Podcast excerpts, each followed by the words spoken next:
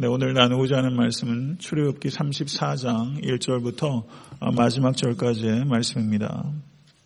34장 1절로부터 35절의 말씀입니다. 교독하도록 하겠습니다. 여호와께서 모세에게 이르시되 너는 돌판 둘을 처음 것과 같이 다듬어 만들라 내가 깨뜨린 처음 판에 있던 말을 내가 그 판에 쓰리니 아침에 시내산에 올라와 산 꼭대기에서 내게 보이되 아무도 너와 함께 오르지 말며 온 산에 아무도 나타나지 못하게 하고 양과 소도 산 앞에서 먹지 못하게 하라. 모세 돌판 둘을 처음 것과 같이 깎아 만들고 아침에 일찍 일어나 그 두 돌판을 손에 들고 여호와의 명령대로 시내 산에 올라가니 여호와께서 구름 가운데 강림하사 그와 함께 거기 서서 여호와 이름을 선포하실세 여호와께서 그의 앞으로 지나시며 선포하시되 여호와라 여호와라 자비롭고 은혜롭고 노하기를 더디하고 인자와 진실이 많은 하나님이라. 인자를 천대까지 베풀며 악과 과실과 죄를 용서하리라. 그러나 벌을 면제하지는 아니하고 아버지의 악행을 자손 3, 4대까지 보응하리라. 모세가 급히 땅에 엎드려 경배하며 이르되 주여 내가 주께 은총을 입었거든 원하건대 주는 우리와 동행하옵소서. 이는 목이 뻣뻣한 백성이니이다. 우리의 악과 죄를 사하시고 우리를 주의 기업으로 삼으소서. 여호와께서 이르시되 보라 내가 언약을 세우나니 곧 내가 아직 온 땅 아무 국민에게도 행하지 아니한 이적을 너희 전체 백성 앞에 행할 것이라. 네가 머무는 나라 백성이 다 여호와의 행하심을 보리니 내가 너를 위하여 행할 일이 두려운 것임이니라. 너는 내가 오늘 네게 명령하는 것을 삼가 지키라. 보라, 내가 네 앞에서 아모리 사람과 가나안 사람과 헷 사람과 브리스 사람과 히위 사람과 여부스 사람을 쫓아내리니 너는 스스로 삼가 내가 들어가는 땅의 주민과 언약을 세우지 말라. 그것이 너에게 올무가 될까 하노라. 너희는 도리어 그들의 재단들을 헐고 그들의 주상을 깨뜨리고 그들의 아세레상을 찍을지어다. 너는 다른 신에게 절하지 말라. 여호와는 질투라. 이름하는 질투의 하나님임이라. 너는 삼가 그 땅의 주민과 언약을 세우지 말지니 이는 그들이 모든 신을 음란하게 섬기며 그들의 신들에게 재물을 드리고 너를 청하면 내가 그 재물을 먹을까 함이며 또 내가 그들의 딸들을 내 아들들의 아내로 삼음으로 그들의 딸들이 그들의 신들을 음란하게 섬기며 내 아들에게 그들의 신들을 음란하게 섬기게 할까 함이니라. 너는 신상들을 부어 만들지 말지니라. 너는 무교절을 지키되 내가 내게 명령한 대로 아비벌 그 절기에 이래 동안 무교병을 먹으라. 이는 내가 아비벌의 애굽에서 나왔음이니라. 모든 첫 태생은 다 내 것이며 내 가축의 모든 처음 난 수컷인 소와 양도 다 그러하며 나귀의 첫 새끼는 어린 양으로 대속할 것이요. 그렇게 하지 아니하려면 그 목을 꺾을 것이며 내 아들 중 장자는 다 재속할지며 빈손으로 내 얼굴을 보지 말지니라. 너는 엿새 동안 일하고 일곱째 날에는 쉴지니 밭갈 때에나 거둘 때에도 쉴지며 칠칠절 곧 맥추의 초실절을 지키고 새말에는 수장제를 지키라. 너희의 모든 남자는 매년 세 번씩 주 여호와 이스라엘 하나님 앞에 보일지라. 내가 이방 나라들을 내 앞에서 쫓아내고 내 지경을 넓히리니 내가 매년 세 번씩 여호와 내 하나님을 뵈려고 올 때 아무도 내 땅을 탐내지 못하리라. 너는 내 재물의 피를 유교병과 함께 드리지 말며 유월절 재물을 아침까지 두지 말지며 내 토지 소산에 처음 익은 것을 가져다가 내 하나님 여호와의 전에 드릴지며 너는 염소 새끼를 그 어미의 젖으로 삼지 말지니라. 여호와께서 모세에게 이르시되 너는 이 말들을 기록하라. 내가 이 말들의 뜻대로 너와 이스라엘과 언약을 세웠음이니라 하시니라.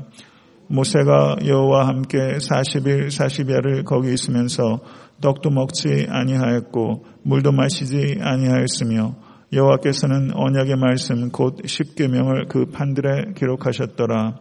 모세가 그 증거의 두 판을 모세의 손에 들고 시내산에서 내려오니 그 산에서 내려올 때 모세는 자기가 여호와 말씀하였으므로 말미암아 얼굴 피부에 광채가 나나 깨닫지 못하였더라. 아론과 온 이스라엘 자손이 모세를 볼 때 모세의 얼굴 피부에 광채가 남을 보고 그에게 가까이 하기를 두려워하더니 모세가 그들을 부름에 아론과 회중의 모든 어른이 모세에게로 오고 모세가 그들과 말하니 그 후에야 온 이스라엘 자손이 가까이 오는지라 모세가 여호와께서 신의 산에서 자기에게 이르신 말씀을 다 그들에게 명령하고 모세가 그들에게 말하기를 마치고 수건으로 자기 얼굴을 가렸더라. 그러나 모세가 여호와 앞에 들어가서 함께 말할 때에는 나오기까지 수건을 벗고 있다가 나와서는 그 명령하신 일을 이스라엘 자손에게 전하며 이스라엘 자손이 모세의 얼굴에 광채를 보므로 모세가 여호와께 말하러 들어가기까지 다시 수건으로 자기 얼굴을 가렸더라. 아멘. 하나님의 말씀입니다. 네, 출애굽기 34장은 32장에서부터 시작된 이야기의 결론에 해당되는 부분입니다. 32장은 아, 금송아지를 그 이스라엘 백성들이 만듦으로 인해서 언약이 파기된 내용이 기록되어 있고 그리고 34장은 33장은 모세의 중보기도와 또 하나님의 응답이 기록되어 있습니다. 그리고 오늘 본문 말씀 34장은 하나님의 은혜로 언약이 다시 갱신되는 그 내용이 기록되어 있습니다. 1절부터 아, 9절까지의 말씀을 보시게 되면 언약을 갱신하는 준비 과정이 어떠했는지를 보여주고 있습니다. 하나님께서 모세에게 두 개의 돌판을 이전과 똑같이 깎아서 산 위로 올라오되 홀로 올라오도록 명령하셨습니다. 모세는 어, 그 돌판을 준비해서 아침 일찍이 그 돌판을 가지고 산 정상에 홀로 올라갔습니다. 그때 34장 6절에서 7절을 보시면 잘 아시는 말씀 여호와라 여호와라 자비롭고 은혜롭고 노하기를 더디하고 인자와 진실이 많은 하나님이라 인자를 천대까지 베풀며 악과 과실과 죄를 용서하리라. 그러나 벌을 면제하지는 아니하고 아버지의 악행을 자손 3, 4대까지 보응하리라. 아, 이 말씀이 기록되어 있습니다. 하나님의 이 음성은 그 여호와 하나님의 이름과 여호와 하나님의 성품을 계시하고 있습니다. 특별히 이 말씀에서 강조하고 있는 바는 하나님의 자비가 강조되고 있습니다. 자비롭고 은혜롭고 노하기를 더디하고 인자와 진실이 많은 하나님이라 이렇게 말씀하시고 인자를 천대까지 베푼다 이렇게 말씀하고 있습니다. 자비를 의미하는 히브리어가 라훔이라는 단어입니다. 라훔. 라훔이라는 단어가 어원적으로 어머니의 자궁, 그 모태를 의미하는 레헴과 연관이 됩니다.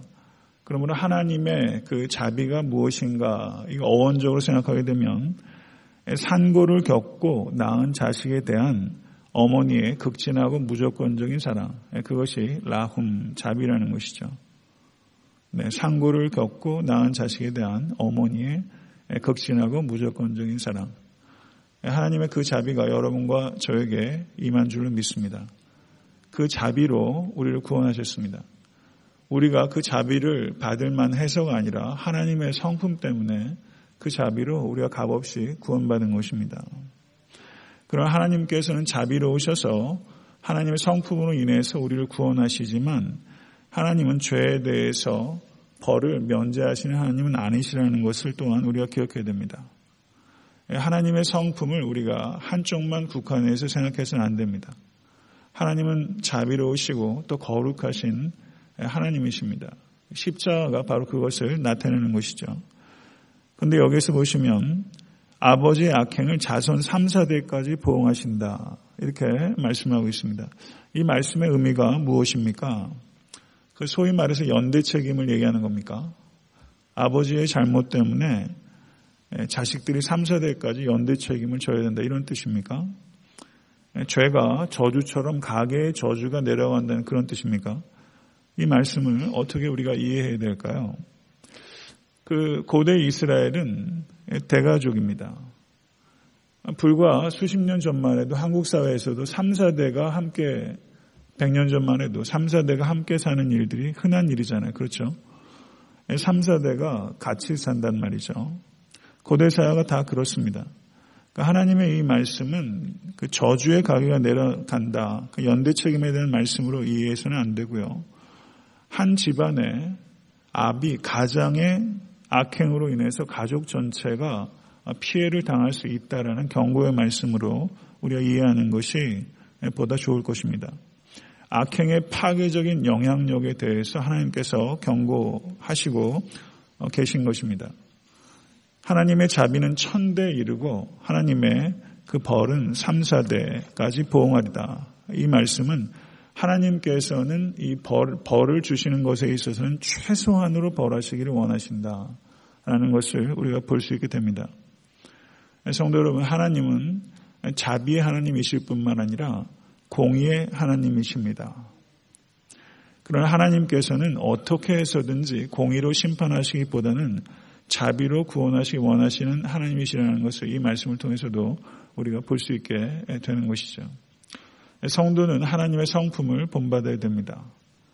그렇기 때문에 우리는 긍휼을 나타낼 뿐만 아니라 의로워야 됩니다. 이 두 가지는 상반된 것이 아니라 하나로 결합되어야 되는 성품이라는 것을 우리가 기억하시고 이 두 가지가 결합되어야 됩니다. 공의를 잃어버린 자비는 의미가 없는 것입니다. 그리고 자비가 없는 긍휼은 냉혹한 것입니다. 이 자비와 공의가 결합되는 인격이 성숙한 인격이고 이 두 가지가 결합돼야 건전한 사회가 되는 것이죠. 자비롭고 공의로운 하나님의 성품을 본받으시는 여러분과 제가 될 수 있게 되기를 간절히 축원합니다. 10절에서 28절의 내용을 보시면 그 갱신된 언약의 체결과 그리고 그 구체적인 내용들이 간략하게 기록되어 있습니다. 10절의 말씀을 한번 보시죠. 10절의 말씀 다시 한번 읽겠습니다. 여호와께서 이르시되 보라 내가 언약을 세우나니 곧 내가 아직 온 땅 아무 백성의 국민에게도 행하지 아니한 이적을 너희 전체 백성 앞에 행할 것이라. 내가 머무는 나라 백성이 다 여호와의 행하심을 보리니 내가 너를 위하여 행할 일이 두려운 것임이니라. 아멘. 여기서 보시면 하나님께서 행하신다라는 표현이 두 차례 기록, 세 차례 기록되어 있습니다. 내가 아직 온 땅 아무 국민에게도 행하지 아니한 이적을 너희 전체 백성 앞에 행할 것이다. 여기서 행하다라고 번역되고 있는 히브리어가 저를 한번 따라하시죠. 바라. 바라라는 단어입니다. 그런데 창세기 1장 1절에 보시면 태초에 하나님이 천지를 창조하시니라. 동사가 하나죠. 뭐예요? 동사가 창조하시니라. 그 단어가 바라예요. 바라. 바라. Create 했다는 뜻입니다. 그러니까 사람이 창조하는 것과 하나님이 창조하는 것은 다른 것입니다. 하나님은 무에서 유를 창조하지만 인간은 하나님께서 주신 것을 가지고 창조하는 것이죠. 그래서 이 바라라는 동사의 주어로는 인간이 오질 않습니다. 항상 하나님이 와요. 그래서 이 창조하다라는 의미의 그 동사가 오늘 본문에 사용되는 것입니다. 내가 아직 온 땅 아무 국민에게도 행하지 아니한 이적을 너의 전체 백성 앞에서 창조할 것이다. 창조할 것이다. 이 단어가 사용될 만큼 하나님은 전무후무한 그런 경이로운 기적을 이스라엘 백성을 위해서 베푸실 것이다. 이런 뜻입니다. 성도 여러분, 이 하나님께서 나의 하나님이심을 믿으실 수 있게 되기를 간절히 축원합니다. 이 믿음을 가지고 오늘 하루 삶의 파도를 헤쳐나가실 수 있게 되기를 간절히 소원합니다. 하나님이 누구신지, 하나님이 무엇을 하셨는지, 하나님이 지금 무엇을 하고 계신지, 그리고 무엇을 하고 계실지, 하나님께서 바라의 하나님이십니다. 이것을 믿으실 수 간절히 바랍니다. 아브라함이 이 사실을 믿었고, 성도 여러분, 우리는 아브라함의 영적 후손입니다. 이 믿음을 가지고 살아갈 때 넉넉하게 이길 줄 믿습니다. 제일 불쌍한 사람이 믿음 없는 사람입니다. 믿음이 없이는 하나님을 기쁘시지 못합니다. 오늘을 살아가실 때 이 믿음으로 이거는 자기 확신이 아니라 하나님에 대한 확신입니다. 이 확신 가지고 승리하실 수 있게 간절히 축원합니다. 이스라엘이 지켜야 될 그 내용들이 12가지가 기록되어 있습니다. 여기서 보시면 14절, 16절은 다른 신을 섬기지 말라. 17절은 신상을 만들지 말라. 18절은 무교절을 지키라. 19절에서 20절은 첫 태생을 바치라. 21절은 안식일을 지키라. 22절은 초실절을 지키라. 22절 후반절은 수장절을 지키라. 23절과 24절은 모든 남자는 매년 세 번씩 야외를 찾으라. 25절은 재물의 피와 누룩이 든 빵을 함께 바치지 말라. 25절 후반절은 6월절 재물을 아침까지 묵혀두지 말라. 26절은 소산에 처음 익은 것을 야외께 바치라. 26절 후반절은 새끼 염소를 그 어미의 젖으로 삼지 말라라는 말씀입니다. 이 12가지의 내용들이 기록되어 있습니다. 다른 신을 섬기지 말라. 신상을 만들지 말라. 이 두 가지를 제외한 나머지는 제의, 제의에 대한 것입니다. 제사에 대한 것입니다. 제의적 십계명, 컬틱 데칼로그라고 신학자들이 일반적으로 많이 얘기를 합니다.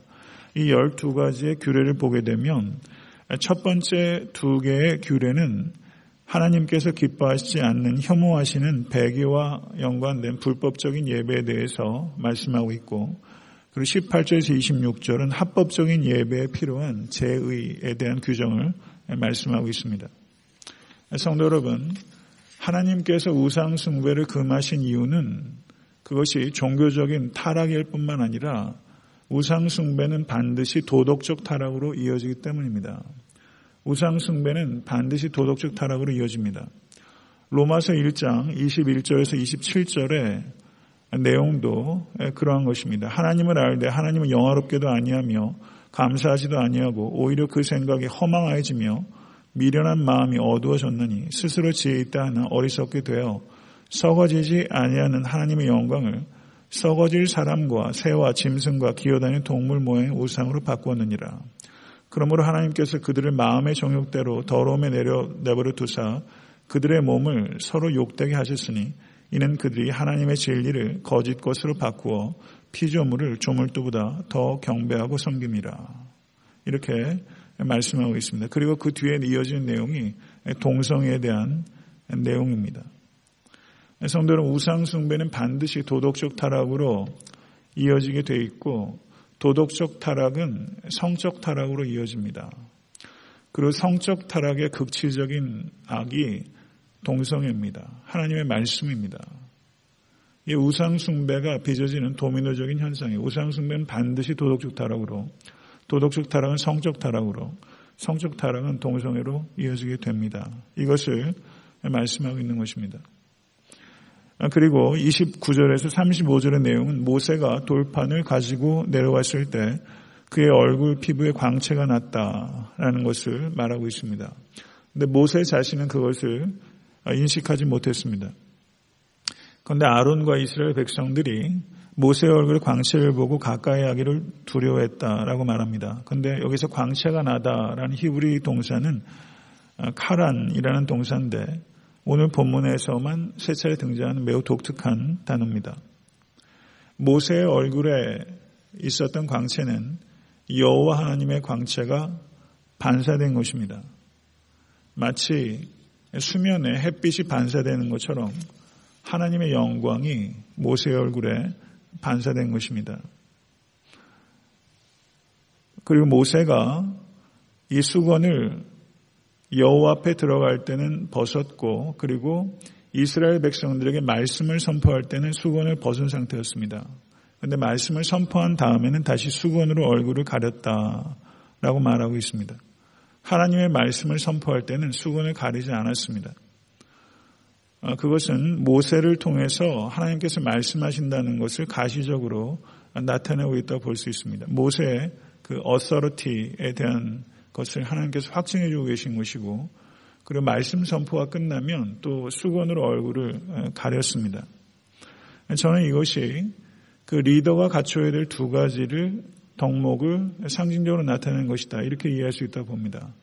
리더에게 필요한 것은 어서러티와 그리고 겸손함입니다. 이 두 가지가 겸비될 때 참된 말씀의 종으로 쓰임받을 수 있게 되는 것이죠. 성도 여러분, 모세의 얼굴에 하나님의 영광이 비쳤습니다. 하나님의 영광을 반사했습니다. 그러나 예수 그리스도께서는 하나님의 영광이십니다. 그분이 우리 가운데 오셨습니다. 그리고 우리도 예수 그리스도를 믿는 자로서 하나님의 영광의 빛을 나타내야 되는 존재인 것입니다. 성도는 오늘 하루 살아가실 때 여러분 10년 가운데 평강과 기쁨이 충만하실 수 있게 되기를 간절히 바랍니다. 그래서 여러분의 말과 또 여러분의 표정과 또 태도, 행동을 통해서 여호와 하나님의 영광이 reflect 될 수 있도록 마치 거울이 빛을 반사하는 것처럼 우리 하나님의 빛을 반사하는 삶이 될 수 있기를 간절히 바랍니다. 모세가 하나님의 빛을 반사하는 얼굴이었다면 우리의 삶 전체는 하나님의 빛을 반사하는 삶이 되어야 되는 것입니다. 모쪼록 그와 같은 삶이 될 수 있도록 오늘 하루도 어, 여호와 하나님 앞에서 진실하게 살아갈 수 있게 되기를 간절히 축원합니다. 주님 가르쳐 주신 기도로 예배를 마치겠습니다.